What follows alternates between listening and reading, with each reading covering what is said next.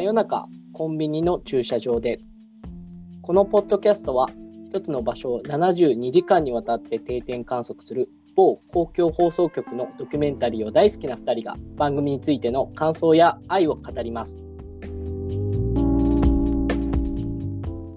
はい。ということで、えー今回は夏コミ日本一のコンビニでということで、これは2015年に放送されたものを、まあ、傑作選として再放送したものになりますと。で、まあ、夏コミ、まあ、コミケですよね。コミックマーケットに、がやっている3日間に注目したんですけども、そのコミケの会場ではなくて、コミケの会場近くにある、駅にあるコンビニに着目して、そこでこう72時間密着すると、どんな人が来るのかとか、みんなコミケにどんな思いで来てるのか、みたいなことがわかるっていう作品になります。ということで、本田さんいかがでした？か、はいいや、なんかこんなすごいすごいと呼ばれているコミケの会場って本当にこんなすごいんだっていうのを、なんか行ったことないからこそ、うわ、こんな感じなんだってすごいちょっとビビるぐらい、うわ、すげえなっていう、まあ本当に人とその人たちの熱量とすごいなと思ったのと、あとはもう、ドキュメント72時間らしい、そこじゃなくて、そこの前のコンビニっていう、この着眼点。そここがやっぱり72時間たらしめるところですよね。で、やっぱりこう、なんか聖地みたいなところです。まあ散々、なんていうか、マスコミみたいなのも入ってるだろうし、ネットとかでもいつも盛り上がってる話なんで、う。うんそこの話っていうのは、なんとなく想像がつくような感じなんですけど、そうじゃなくて、その近くのコンビニがこんな異常な状況になってるっていう、うんそこを見れるっていうのが、まあ、72時間らしくて、ありがとうございますっていう感じでした。ありがとうございますって感じですか？ありがとう。こんな、こんなところを見せてもらえるんだっていう。これはでも本当に結構過去、僕いろんな作品、その中でも結構上位に食い込むくらいのけ傑作回だと思っていて、ほこれは、あの、内容がいいとかそういうことじゃなくて、全体のバランスが非常に素晴らしいんですよね。う。ああ、なるほど。詰め込まれている。そうそうそう、本田さんが話したみたいに、やっぱりじゃあコミケに注目しますと言ったときうんうんに、じゃあコミケに来る人とか売る人とかコスプレをしてる人とか、そういう人たちになんか質問するっていうことになっちゃうんですね。だけどうんそうじゃなくて、これって最後の方に全然コミケ知らないでディズニーランド行くのに泊まりに行ったカップルとか取材するじゃないですか。そうですね。なんか、そういう、その、実は、夏コミ、コミケやってるんだけど、その近くのコンビニって別にコミケに来た人しか使わないわけじゃなくて、当然。全然その、そこでもちろん警備員として働いてる人も出てきますし、うん。全然知らないで、こう、船で働いてる人が買いに来て混んでて困っちゃうよみたいな感じで、そうですよね。人とか、もちろんその、海外からコミケのために来ましたって人もいるし、うん本当にこうコンビニとっていうフィルターを通してこう多様性をちゃんと描いてるっていう意味で結構上位に来る作品なんですよね。うん。微妙な境界線なんですよね。そあそこから先に進んでしまうと、それは当然コミケに来てる人オンリーになっちゃうんですけれども、その近くのコンビニっていうことで、え、何これみたいに思っているうん、そういう全然外の、境界線の外にいる人たちとも、の声というか、そういう人もいるんだよっていうのが見えるっていうところが、ここのポイントですよね。う。あとこれ、まあちょっとその外側の話ですけど、はい取材しているクルー、うんてかインタビュアーの人が。全然アニメ詳しくないっていうの僕いいと思うんですよ。ああ、なるほど。やっぱり、まあ NHK だからっていうのももちろんあると思うんですけど、こういうのにアニメ詳しいスタッフが行っちゃうと、こう、よりこう、内輪感というか、置いてかれますからね、視聴者が置いてかれち。ゃうと思うんですよね。だけど、うんあえてタイトルとか何のコスプレしてるんですかって言ってタイトル言われて、こう、ちょっと知らない感じとかが、またそれはリアルで、うん。含めていいなっていうか、こう、絵として、やっぱり NHK がこのドキュメント72時間っていう番組やる価値みたいなものが非常にあるなっていう。ところなんですよね。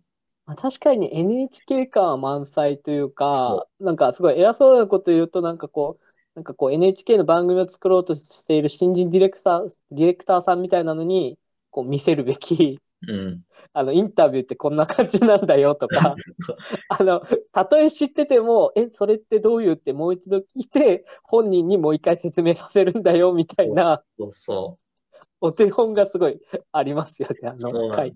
これはね、結構だからいい回なんですよ。僕は。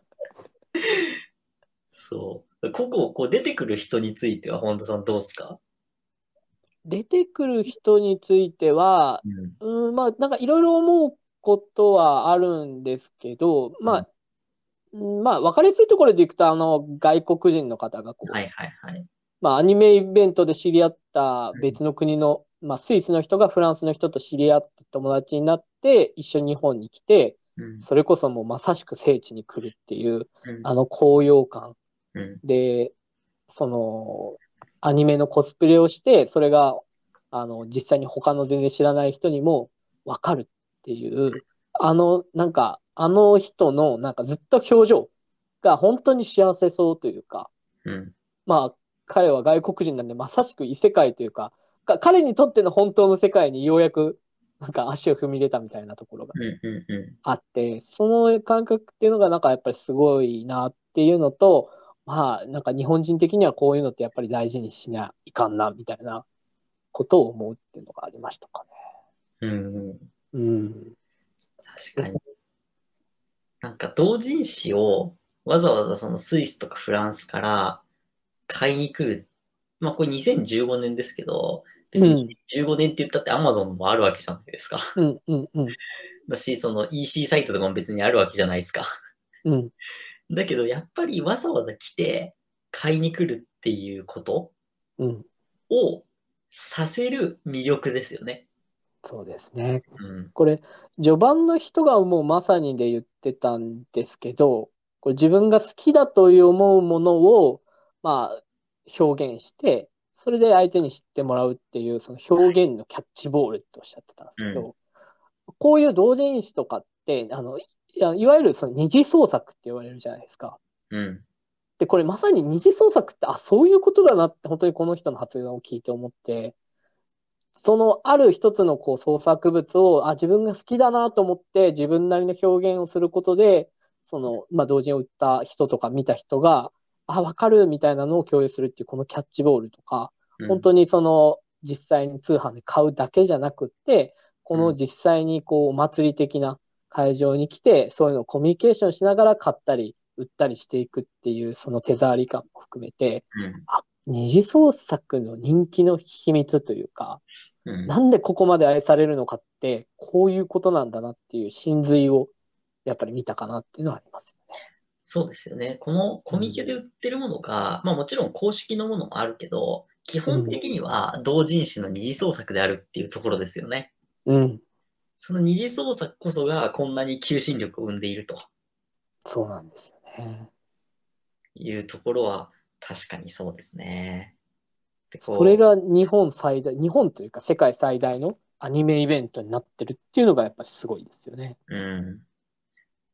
なんか香川から来たっていうおじさんも出てくるじゃないですか。はい。あれもまたいい味出てますよね。いやー、いい味出てるよな。一冊50円で売るんだっていう。そう。だからなんか儲けとかじゃないんですよね。うん。毎回赤字だけど、それでいいと。そう。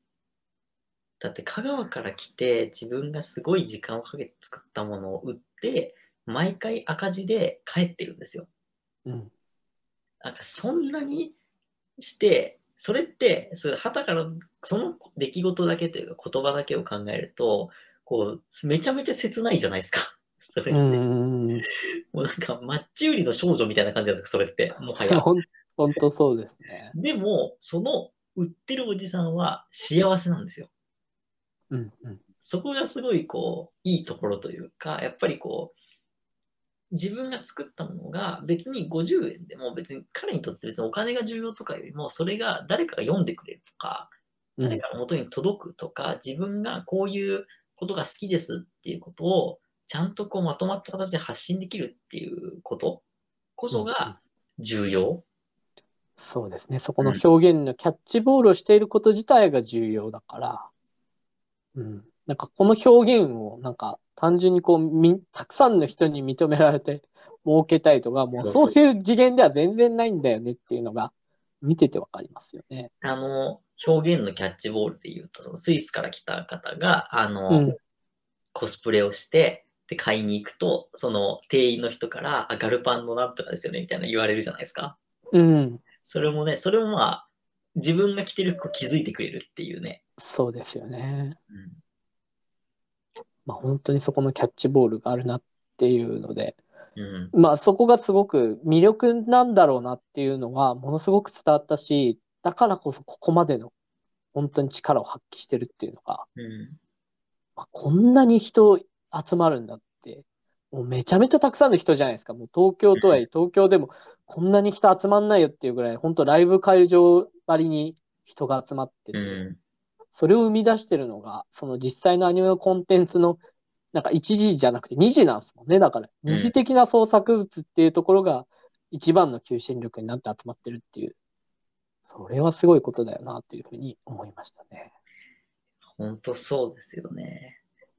うんやっぱコミケってこう、3日間あるんですよね。うんで、うんうんまあ、1日目が、まあ、一般って言われる部類で、で、まあ、2日目が、えー BL 系、ボーイズラブうん。多くて、で、3日目が、まあ、18金が多いっていう、ああ、そうなんですね。まあ、ざっくりそういう分類なんですよ。うんうんで、まあ、だから、3日目の話が少ないのは、まあ、だかうん。いら、や、そう、な、だったんだって僕今知りました。3日目はまあ、それが多いから、少ない。あの、この72時間なんだけど、後半の最後の3日目がほぼないのはそういう理由なんですよ。なるほど。なんか、なんか取れないから。なるほどな。でも2日目も、まあそういう、その、多分中あんま取れないから、中の様子って1日目しか事実上ないんですけど、ああ、そういうことか。あ、そうか。まあ、だから中に密着せずに コンビニなのか。そそれもね、結構、だそこも含めて、なんかこう、NHK がいけるギリのラインを攻めてる感じがするしていいんですよ。ああ、なるほどですね。一番こう、ギリですよね。そうん。なるほどな。そんな裏があったのか。全う。然知らなかっそうなんですよ。た。おーその、ちょっとその、コミケの、ちょっとその外側の話もいくつかできればと思うんですけど、僕やっぱ一番思ったのはこのコンビニうんうんうんそのものの凄さ。うん。で、これ、このなんか全国トップの売り上げを叩き出すわけじゃないですか。はい。で、コンビニって、普通よく考えたら、まあ、どこ、もう日本全国どこでも、なんかこう、同じ商品が買えるとか、うん。同じものが置いてあったりするイメージなんですけど、はい。この時だけは商品を入れ替えてまで、そうね。アニメとかそっち寄りの、ここのコンビニしかないグッズとかも含めて、あの、すごくこう、コミケにこう寄せてくるっていう、うんこのチェーン店のはずなのに、ここだけは、その、この期間だけ、うん。特別に、もうそうやって変えてくる。で、それによってなんか全国トップの売り上げを出して、ベテランがもう40人体制で、なんか、これコンビニだっけって思うぐらい、なんかこう、迷ったら買うんですみたいな店員が煽ったりしてるじゃないですか。いや、こんなにコンビニっていう日本の象徴的な、確一的な、うん。なんかこう、イメージのものが、こんなにここの仕様に寄せれるっていう凄さに、なんか、すごいな、単純に思ったのと、うん。なんか象徴的だなって思ったのと、うんで、逆にこの全国トップの売り上げとかって、逆に言えば、チェーン店だからこそ、まあもちろんコンビニって、その、あの、チェーンとかフランチャイズとかで独自採算取れないとダメなのはわかるんですけど、うんでもやっぱりその、こう、田舎にでもあるじゃないですか、コンビニって今や。はいはい。で、その田舎にコンビニを建てれるのを支えているのは、この、ここのコンビニをはじめとした、なんか全国のいくつかのこう、ドル箱コンビニみたいなうん。ものが、ものすごく、なんか商品開発力とかを牽引してるのかもしれないと思うと、なんかすごい考えさせるものがあるというか。だいぶ大きい話ですいね。やー、でもこれ結構大事で、なんかうんあの、コンビニが、あの、誰もが想像ができる、そのコンビニというものが、あそこまで異様な状態になるのって、本当に見ないとわかんないじゃないですか、あの回。だからなんか僕はそこにすごくなんかこう目を惹かれてしまって、うんなんかおにぎりが今まで見たことのないこう幾何学的な模様で並べられているとか、はいはい。いや、こんなベテランたちはこんな技を持ってるのかみたいな、うん。含めて、なんていうか、その日本の確一的な象徴のコンビニが、ここで多様性を発揮していることへのなんか、なんか賞賛みたいなのが正直ありますね。うん。なんかやっぱコンビニって、こう、まあ言葉だけを聞くとか、イメージ的に言うと、まあ今本田さんが言ったみたいにこう確一的なんだけど、やっぱりこう、その場所場所で、いろんなこう、ローカライズされてるっていうか、い意外とね。そうはい、意外とされてるんですよね。うんうん。あの、なんかこう、置いてある漫画のラインナップとかもそうだし、うん。意外とこう、まあ、わかりやすいところで言うと、まあ、このコミケの話とはまた別で言うと、海沿いのコンビニには、なんか水着が売ってる、浮き輪が売ってるとか、日焼け止めとそうそう、か日。焼け止め売ってるとか、はいそういうレベルなんだけど、でもそれってその小さいけど、やっぱりこう、重要というか、はい。その生活にやっぱ根付いてるっていうことですよね。うん。うんだから今回のそのコンビニでもみんな買うものって何かって言ったら熱中症対策グッズじゃないですか。そうですね。みもう水とかも直接的なものです。もう本当に補給基地なんですよ、ここは。いや、本当に補給基地。冷蔵庫、大きな冷蔵庫みたいなもんですよね。そうそうそう。そうなんですよ。それ、だここのコンビニで求められるローカルされた役割っていうのはもう補給基地なんですよ。はい。あともちろんそのアニメグッズ扱ってるのもあるけど、うん。基本は多分補給基地なんですよね。うんうん。それがすごい面白いなとは。履けるだけ履けていくっていう、その世界観が面白いなと思った。しかも入れてるのが、おにぎりと、ウィダーインゼリーとか、こう、エナジードリンクとか、ポカリスエットとか、こう。ライフラインなんですよね。そうそうそうなん基地、本当に補給基地なんですよね。そうそうそうそう。だってね、そんななんか、まあそれは必要だけど、すごい、それが飛ぶように売れるって、戦場です、戦場。うん戦場ですね。そうですよ。いやそうそういう異常、異様な世界っていうのがコンビニで、そこをやっぱり着目したんだっていううん。良さがありますよね。いや、良さがあるんですうよ。ん。なんか、これは、こう、僕ちょっとこの、あの、話は、夏コミ？夏コミっていうかコミケは、あの、この、この回に一個だけ、こう、なんか難癖というか、つけるとするならば、コミケの空間を非日常っていう風に描いていることだと思っていて、ああ、なるほど。はい。コミケに来てる人たちって、非日常じゃなくて、多分日常の延長線上として来てる人が多いんじゃないかなって思うんですよね。えー、そうですか？うんうん。うん。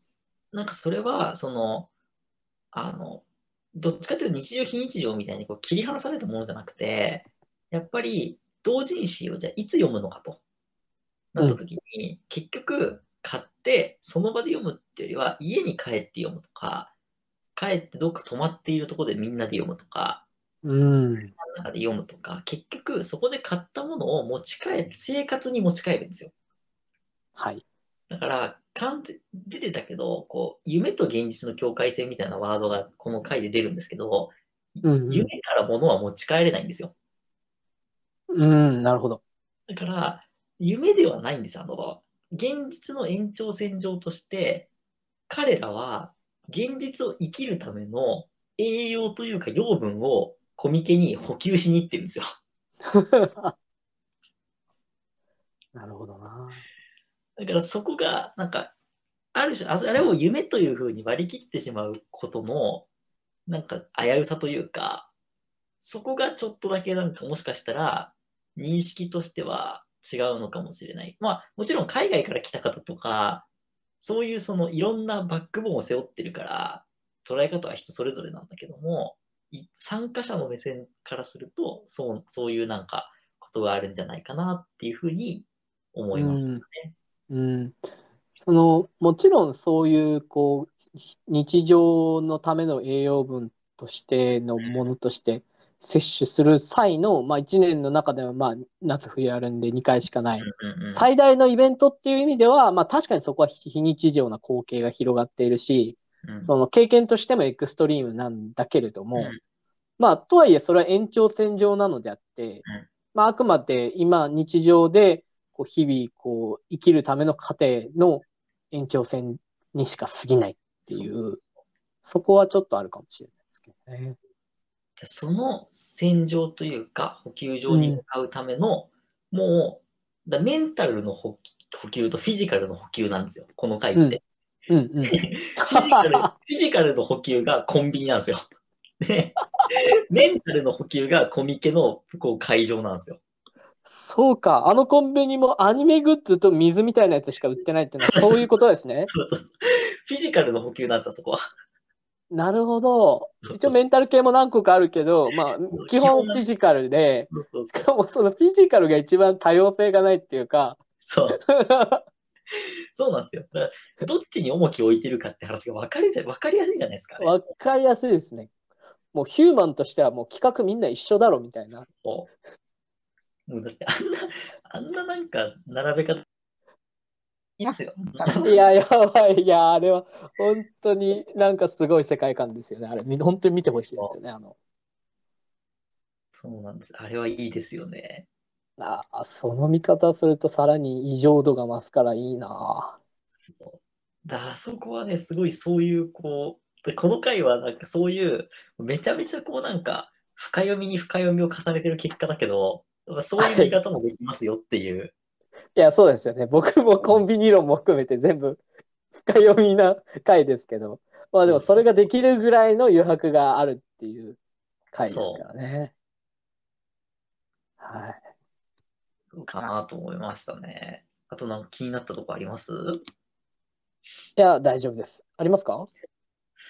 そうですね。僕は、あの触れておきたいとこ。まあ、この中に出てくるので、こう一個こう、多分話しかけた人にもそんな話になんな,、なんないと思ってたんだろうなっていうのは、やっぱ警備員の女性ですよね。